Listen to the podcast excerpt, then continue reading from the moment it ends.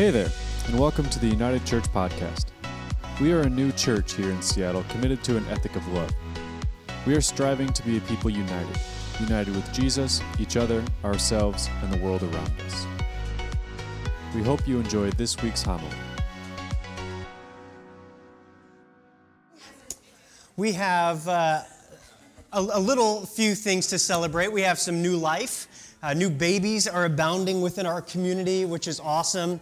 Some are due within days and weeks. so we have babies abounding everywhere. And so it's, it's, it's exciting and it's beautiful and it's wonderful. It's a, new, it's a new quarter for many of our college students and our graduate students. Uh, I think it's semester for some of them, quarter for others. Schools just need to figure that out. Also, we have a, a professional athlete in our midst. Congratulations to Miss Kristen Curran making the Rat City Rollers. Hey. the roller derby is alive and well in Kristen Curran. So it's really exciting. We have so much to celebrate, so many beautiful and wonderful things that are happening in the midst of our community. And I'm just glad to celebrate that and share that with you as we usher in 2019 with our new series, Manifesto. Why do we do what we do? Who are we as a church? What is it that we are digging into? What is it that we are trying to become? What is it that we hope to be? Manifesto. When I was a kid, I spent a lot of time uh, doing all sorts of different things. But uh, this past month, back in early December, I got the opportunity to go to my parents' place and hang out with them and my brother and spend time looking through old photographs. Right? Like, you ever, you ever do that? Go to, back to your parents' place and, and begin to look for old photographs? So I found the best one of myself to share. The best one. Not the craziest ones, not the terrible ones, but the best ones, right? This is, this is about, I, was about five or six years old in this, and I had just started going to this thing on Wednesday nights called Awana. I was a Sparky, right? So you would, you would show up every Wednesday night at church and you would put on this red vest, right? And it was like the coolest thing in the world. You got the red vest and you would get these like little patches. It was kind of like Cub Scouts for church. Although I was also in Cub Scouts, didn't really, you know, I was in both, but you would wear this, you have these little patches, but then you had these little crowns that were like pins to the side, and you would fill it with different colored jewels. And the jewels represented the amount of memory verses that you would like memorize over the course of time. And the very first one that you ever had to memorize was not the easiest.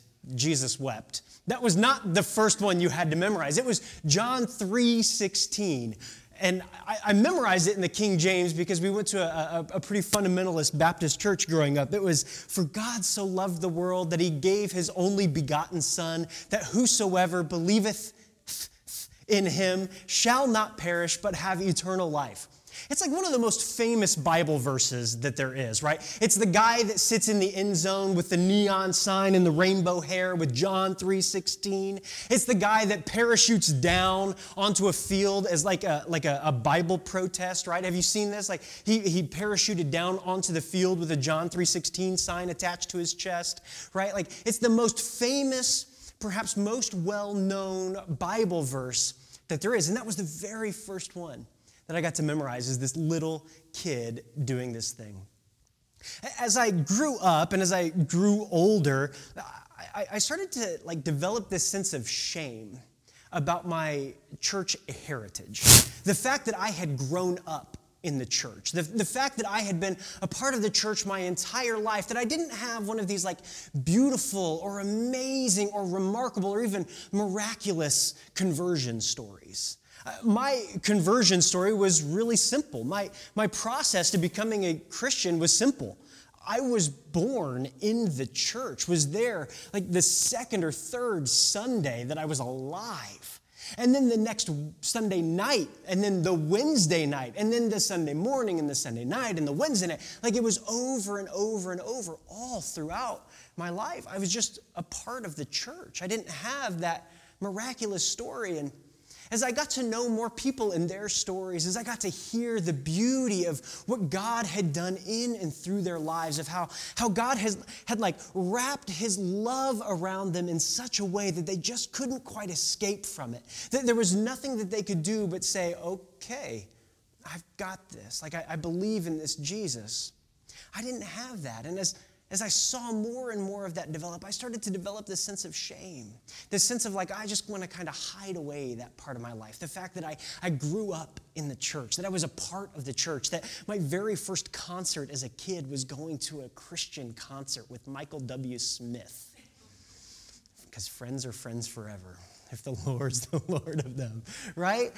So, like, it's this really strange sort of subculture that I grew up in with the church, and there was this sense of shame that developed. And it took me a long time to kind of eschew that, to kind of push that away and say, no, no, no, no, no, no, this is actually an okay thing. It's actually an okay thing that I grew up in the church. It's actually quite a beautiful thing because that was my process. That was what I experienced and how I got to experience the love and the grace and the joy and the beauty of who God is. That was my process. And I want to hold on to that and I want to honor that. It's like a beautiful thing. And as a church, we want to do the same thing for everyone. We want to be a church that is for you.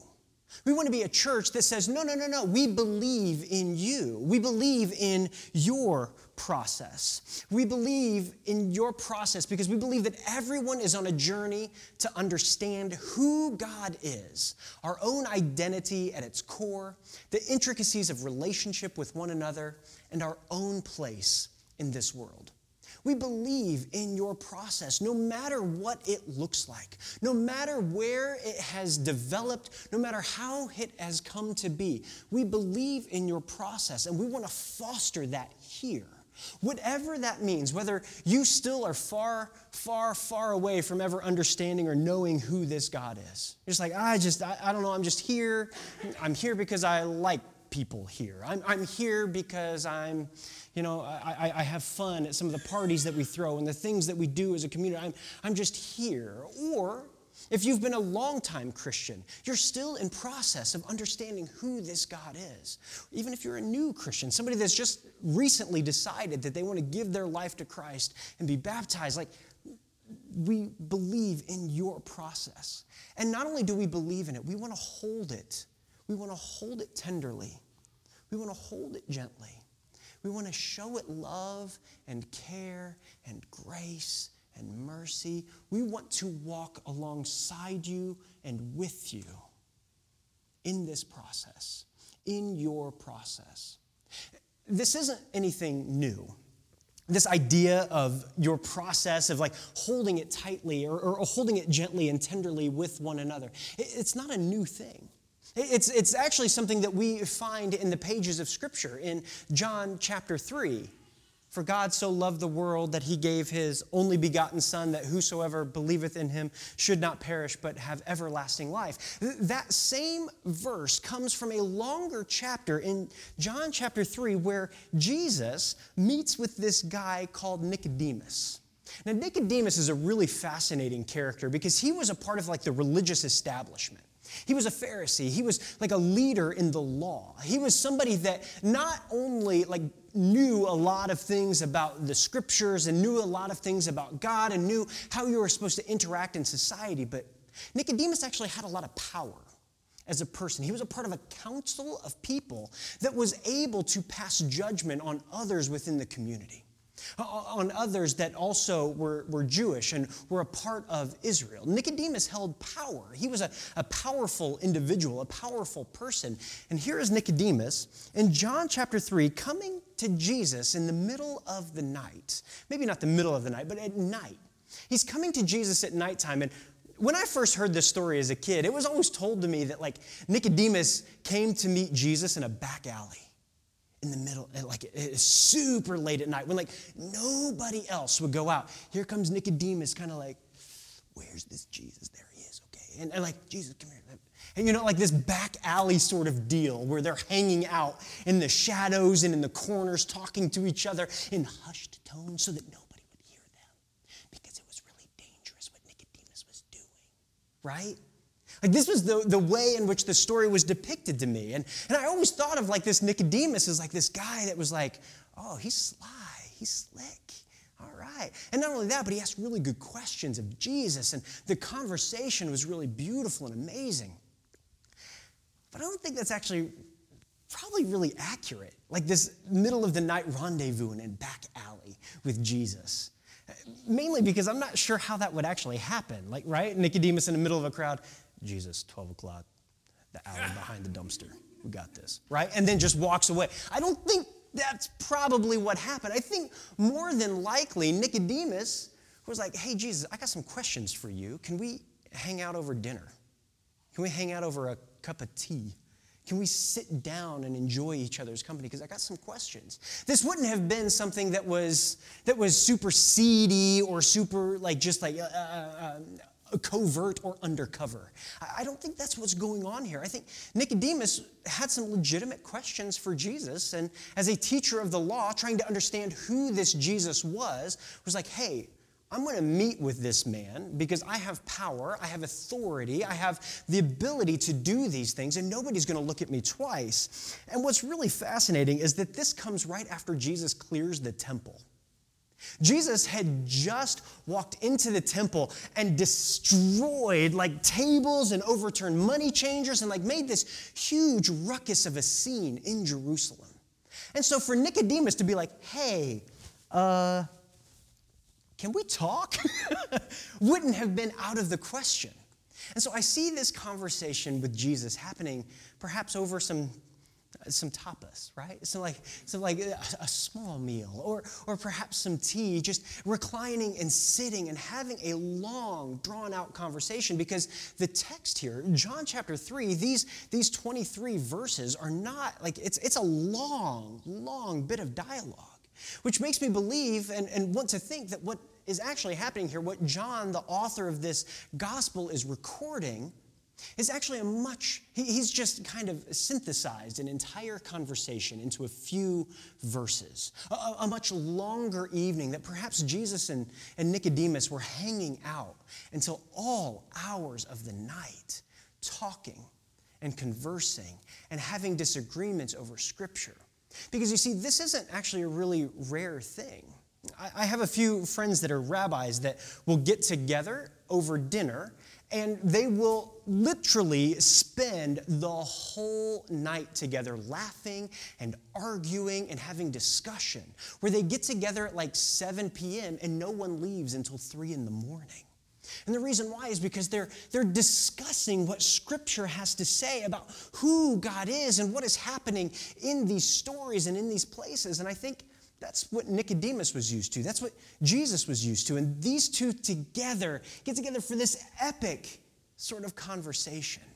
And Nicodemus uh, asks the question. He comes and he says, Who are you? His very first question of Jesus is really, Who are you? He says, Rabbi, we know that you are a teacher who has come from God, for no one could perform the signs you are doing if God were not with him. Who are you? Like, what is your role? What is this thing that you're doing? And immediately, Nicodemus is starting his process of trying to understand who Jesus is. Who are you? What are you doing? Like, you just destroyed things in the temple, like overturned some of our traditions, but yet you've also done like these miracles. Like the, the first recorded miracle happens just before he clears the temple in John chapter 2, where he turns water into wine. And then after he clears the temple, he does some more miracles. And so word is getting out about who this Jesus is, and Nicodemus is scratching his head, trying to figure it out. And Jesus says, Very truly, I tell you, no one can see the kingdom of God unless they are born again.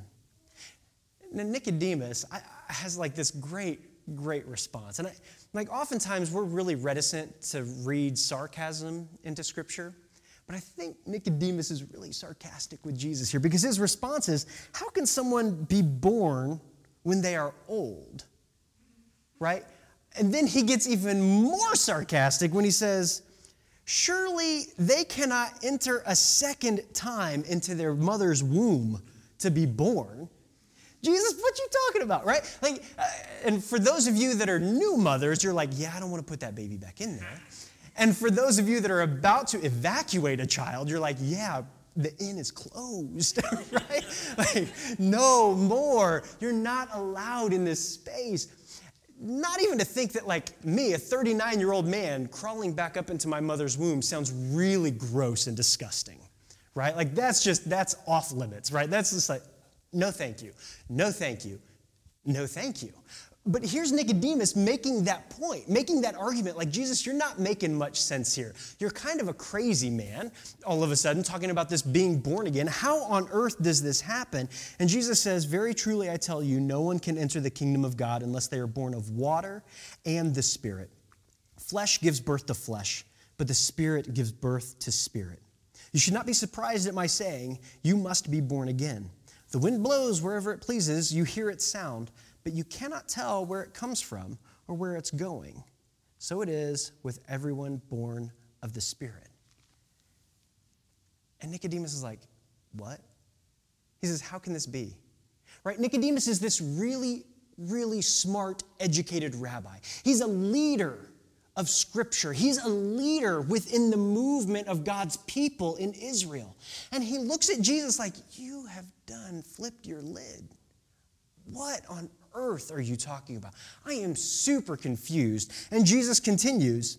He says, You're Israel's teacher. right? Like Jesus pushes it back on him. Figure this out. You've got this. He trusts and he believes in Nicodemus. He trusts and believes in Nicodemus's process. You're Israel's teacher. You got this. Figure this out. He said, And you do not understand these things? Very truly, I tell you, we speak of what we know and we testify to what we have seen, but still, you people do not accept our testimony. I have spoken to you of earthly things, and you do not believe. How then will you believe if I speak of heavenly things?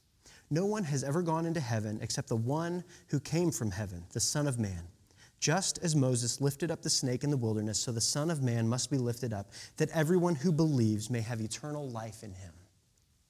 Jesus finishes out this sort of diatribe with, with Nicodemus of like, look, like some things are going to happen that are going to blow your mind. I'm actually going to be lifted up, much like this that, that Moses lifted this staff up in the middle of the desert. This thing that everyone will look to and, and see as the clear sign and way of God. I am that person. I am that individual. I am that.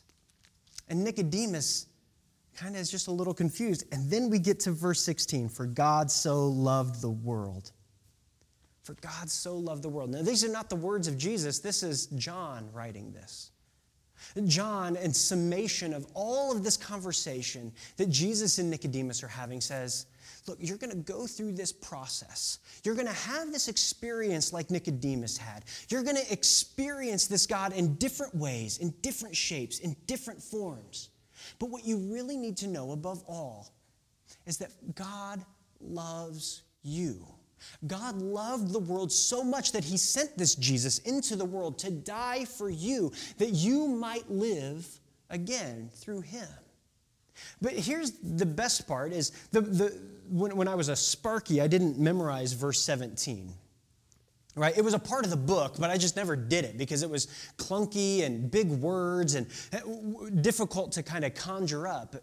But after verse 16 comes verse 17. For God did not send his Son into the world to condemn the world, but to save the world through him. It's kind of a clunky phraseology, right? It, it, it doesn't flow as easily as for God so loved the world. It's kind of this clunky sort of thing.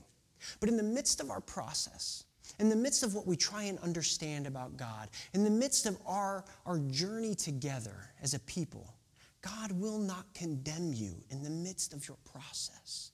For God did not send his Son into the world to condemn the world, but to save the world through him. And so, as a church, as a people, we want to hold verse 16 and verse 17 really tightly that as you go through your process, as you experience the things that you experience, as you ask some of the questions that you will ask, no matter how difficult, how outlandish they may seem, how out of left field, or how simple, you will not be condemned in this community for your questions. We want to hold your process tenderly. We want to hold you tenderly in the midst of this and journey together as a people.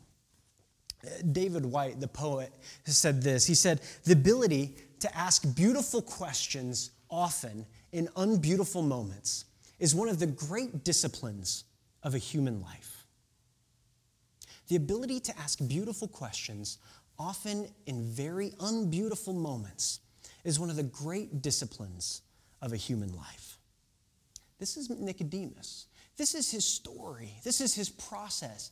One of the most unbeautiful moments of destroying parts of the temple, of the temple courts, of running through and creating chaos and wreaking havoc, Nicodemus approaches Jesus with questions, beautiful questions about what is life, about who are you, Jesus, and, and where are you going and where are you taking us? What is this whole thing about? I love the story of Nicodemus, not just because it provides us with this beautiful story of question, this beautiful story of process in that moment. But that John doesn't forget Nicodemus. Nicodemus pops up again in the story. In John chapter 7, Nicodemus shows up yet again. Uh, there's great division that is taking place over who this Jesus is. People are like, I think he's crazy. Uh, uh, the, the very first question that they ask is these people in Jerusalem are together. The first question they ask is, isn't, the man, isn't this the man they're trying to kill? And then in verse 30, just a few verses later, they tried to seize him. They tried to capture him and catch him because they were like, this Jesus is kind of off his rocker. He's doing things and he's saying things that we're not quite sure we agree with or believe in. In fact, just a few verses later, the Pharisees, the group that Nicodemus is a part of, tried to capture Jesus and arrest him. They, they sent out the temple guards to arrest this Jesus. And then others said, Surely this man is a prophet. Others said, No, no, no, he's not a prophet. He's the Messiah. Uh, later on, they say, No, no, no, no. We think he's actually demon possessed. We think he's a Samaritan, which for them is like this very derogatory racial comment. But here's Nicodemus. Nicodemus is in the middle of the fray. Nicodemus is in the middle of the discussion amongst all the Pharisees. And when the temple guards come back, they're like, ah, we didn't really catch him. We didn't get this Jesus. The Pharisees, the, the, the council are like, why not? What, what, do you believe about this Jesus? Have, have any, they said, uh, has he deceived you also? Has Jesus deceived you as well, you silly temple guards? Have any of the rulers or the Pharisees believed in him? They asked. No. But this mob that knows nothing of the law, there is a curse on them. And Nicodemus, who had gone to Jesus earlier and who was one of their own number, asked, Does our law condemn a man without first hearing him to find out what he has been doing? Nicodemus asks another question. He's still in process.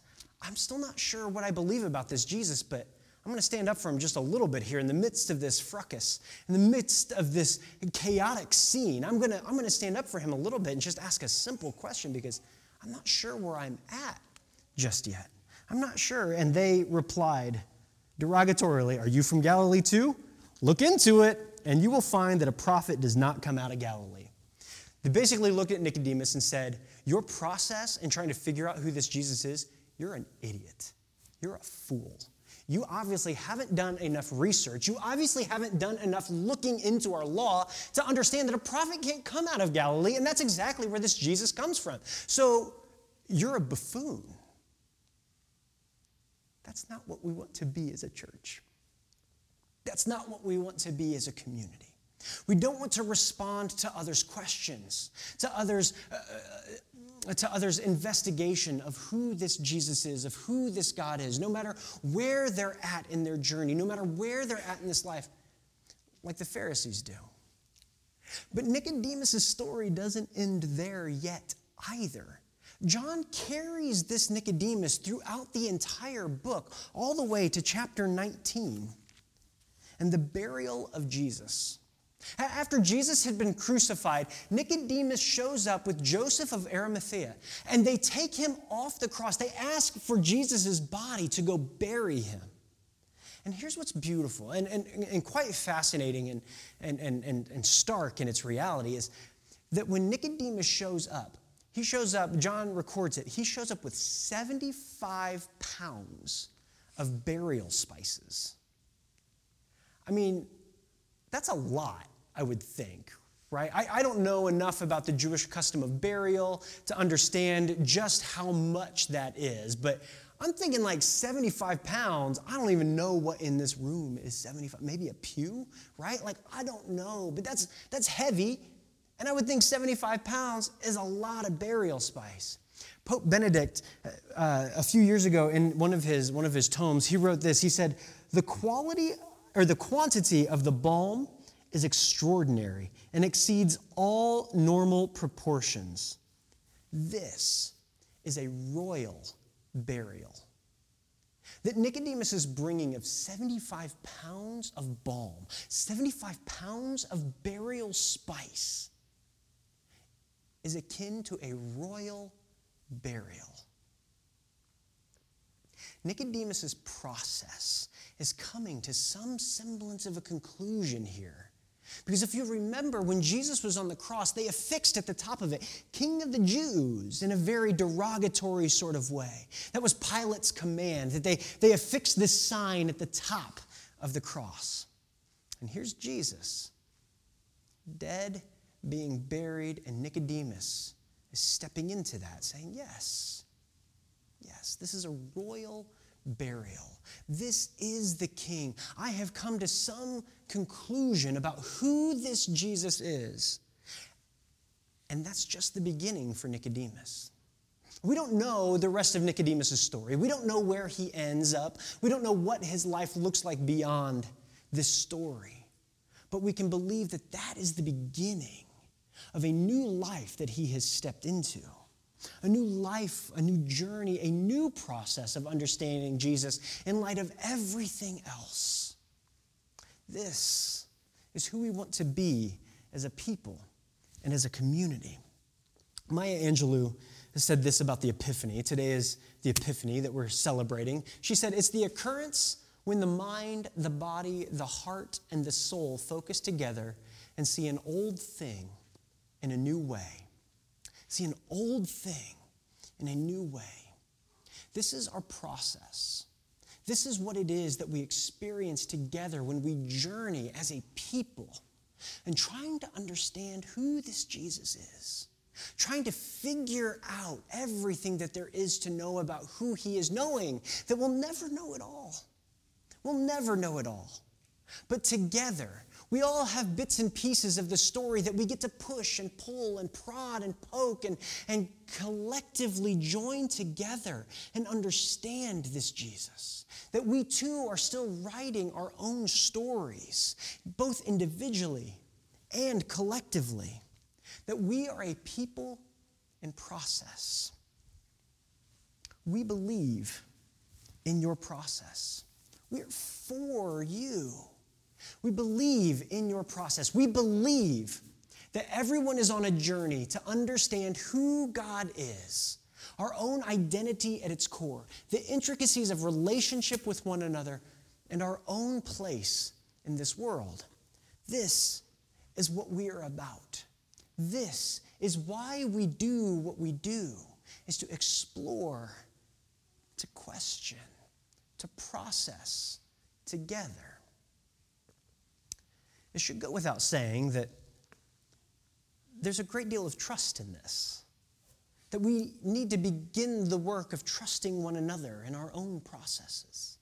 That it's not just something that we do by ourselves, but we trust one another with our own questions. We, we lay ourselves a little bit more vulnerable to our questions. We let people into our process and experience that together. And so there's a couple of things that I want to let you know. Uh, one is that we have a new tagline that we want to introduce. This is kind of the thing that is going to direct us moving forward. It's you'll never walk alone. You'll never walk alone. We want you to know that here in this place, here in this community, here as a people, you'll never walk alone. You have people that are here that want to journey with you, to process with you, to converse with you, not just for you, but for themselves as well. It's a give and it's a take in this relationship. It's not, it's not purely just a give give relationship. I'm here for you, I'm here for you. No, no, no, no. This is a give and take sort of thing that we get to process this back and forth. It's a push and it's a pull, a push and a pull as we come into this thing together. You'll never walk alone. But also, there's a double sort of meaning to this, knowing that you'll never walk alone because in the midst of your journey and in the midst of your process, as we sang earlier, the Holy Spirit is a part of that. The Holy Spirit is a part of that journey with you. And the Holy Spirit will help guide you and push you and pull you and prod you. And sometimes it might push you into relationship with other people within this community. It might push you and prod you and poke you into these things and into these places. You'll never walk alone. The challenge with this, the challenge with this it's a lot to live up to. It's a lot to live up to. And there will be moments, there will be times that we as a people, that we as a church will fail one another. And it will be a very heart wrenching and painful process where grace and forgiveness will need to abound, where apologies will need to take place in this push and in this pull. That we may not live up to this expectation all the time, but it's a process together, together, that we commit to, that we say, No, you'll never walk alone. And I know that if you'll never walk alone, I never will walk alone either. It's a process, and it's a journey together. There are three things that I want to encourage you to do as a kind of, kind of as a takeaway sort of thing. Three things to begin to process. We're, we're going to be launching in a few weeks a new small group. It, it's a reunion group, is what we're calling it. It's based on a book called Reunion, which is why it's a reunion book or a reunion group. There's a pastor named Bruxy Cavey in Toronto, Canada, who wrote a book called Reunion that is this kind of this journey of, uh, of helping people process through certain things. And the, the, idea behind this group is that it wouldn't just be a solitary experience. It's only an eight week sort of group, but that it would be something that we do and then we multiply and allow to invite other people into the process to teach us, to teach us together what this can look like. This process of never walking alone, this process of journeying with one another through difficult questions of faith and of who God is and of who Jesus is. And so, I want to encourage you to begin to think about participating in that, uh, uh, of joining that group. And it'll launch later uh, this month. We'll, we'll, launch it later in January. And if that's something that you're interested in and you're like, okay, I'm, I'm in right away, that's awesome. It's just go to unitedchurch.group and there you can find that group and sign up, unitedchurch.group. Really easy, really simple sign up process for that. And we'll discuss when that'll meet together as a people because we want to process those things together. It's not just a dictum like, hey, we're meeting on Wednesday nights at 3 p.m., right? That's not even at night. Well, it was a month ago. But I digress. Those sorts of things. We want to journey together in those things, making those decisions together and processing through these things over the course of an eight week an eight week experience. And so we want to make sure that it's a small enough group that we can participate well through these things. And so it's kind of a little bit limited space, but we'll see what that looks like. The second thing I want you to do is as you got together earlier, uh, before, before we started the message, you kind of started to meet some people. I want to encourage you to meet someone new that you have not met before when we, when we close out our gathering this morning. Meet someone that you have never met before. Trade numbers and actually go out and get to know them. Go out and sit down and hang out with them. We're a new church. We're a new church. We've only been around since April. We're not even a year old. And so the, res- the result is we're still getting to know each other. We come from all different walks of life. We come from all different stations in life. We come from all different parts of the country. We have stories to share, processes to, to, to experience and explore together. Get to know someone just over a cup of coffee, maybe a lunch, something like that. So at the end of our gathering, trade numbers with someone, just one person. Just, just one person. And the third thing is what Trevor is going to lead us into here in a moment. And as he comes forward to lead us in that, I want to take a moment and pray for our processes together as a people, but also for us as a community as we journey forward into this manifesto of why we do what we do. God, thank you so much for this morning and for the time that we have to gather together to process together who it is that you are, to know that questions are okay, to know that, that processing you is a, a journey in our life. Father, may we be a people that are experiencing you on the regular.